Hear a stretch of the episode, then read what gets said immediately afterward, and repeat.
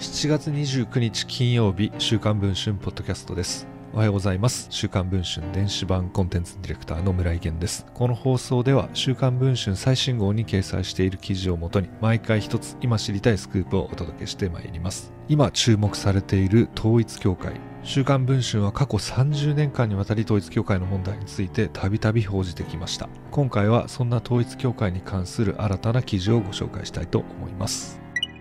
統一教会から世界平和統一家庭連合への名称変更が認証された当時の下村博文元文科大臣の支援者名簿に統一教会の関連団体幹部5名が記載されていたことが週刊文春の取材で分かりました。事務所の内部文書を入手しています。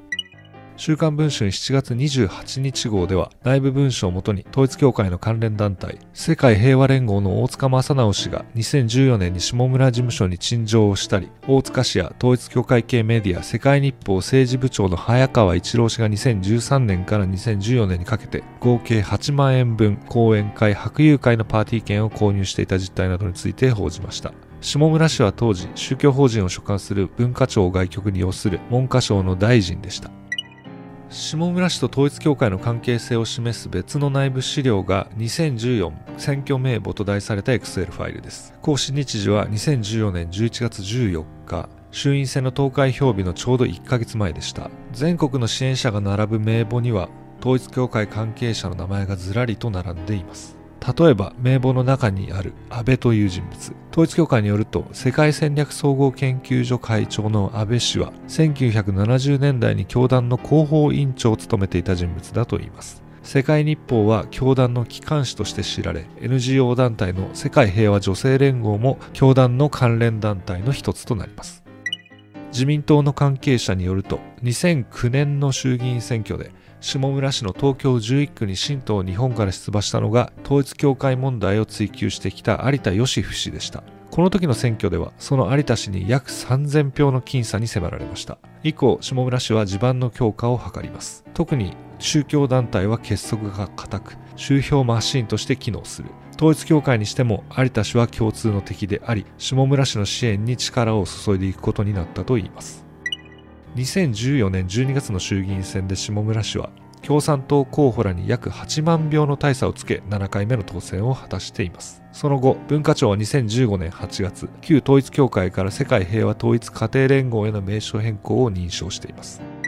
世界戦略研究所に事実関係の確認を求めたところ次のような回答がありました。当時当団体では教育再生に関心を寄せており文科大臣であられた下村議員に教育再生を断行してほしいとの期待から講演会に登録させていただき複数の白友会の会合に参加させていただきました。白友会の会合に参加していた関係で支援者名簿に名があるだけで選挙戦では選挙区も違うため何もお役に立っておりません。当法人と世界平和統一家庭連合は一切の関係がございません。寄付を含め世界平和統一家庭連合からは協力支援援助を受けたことはございません。また当法人から世界平和統一家庭連合に対し協力支援援助を行ったことは全くございません。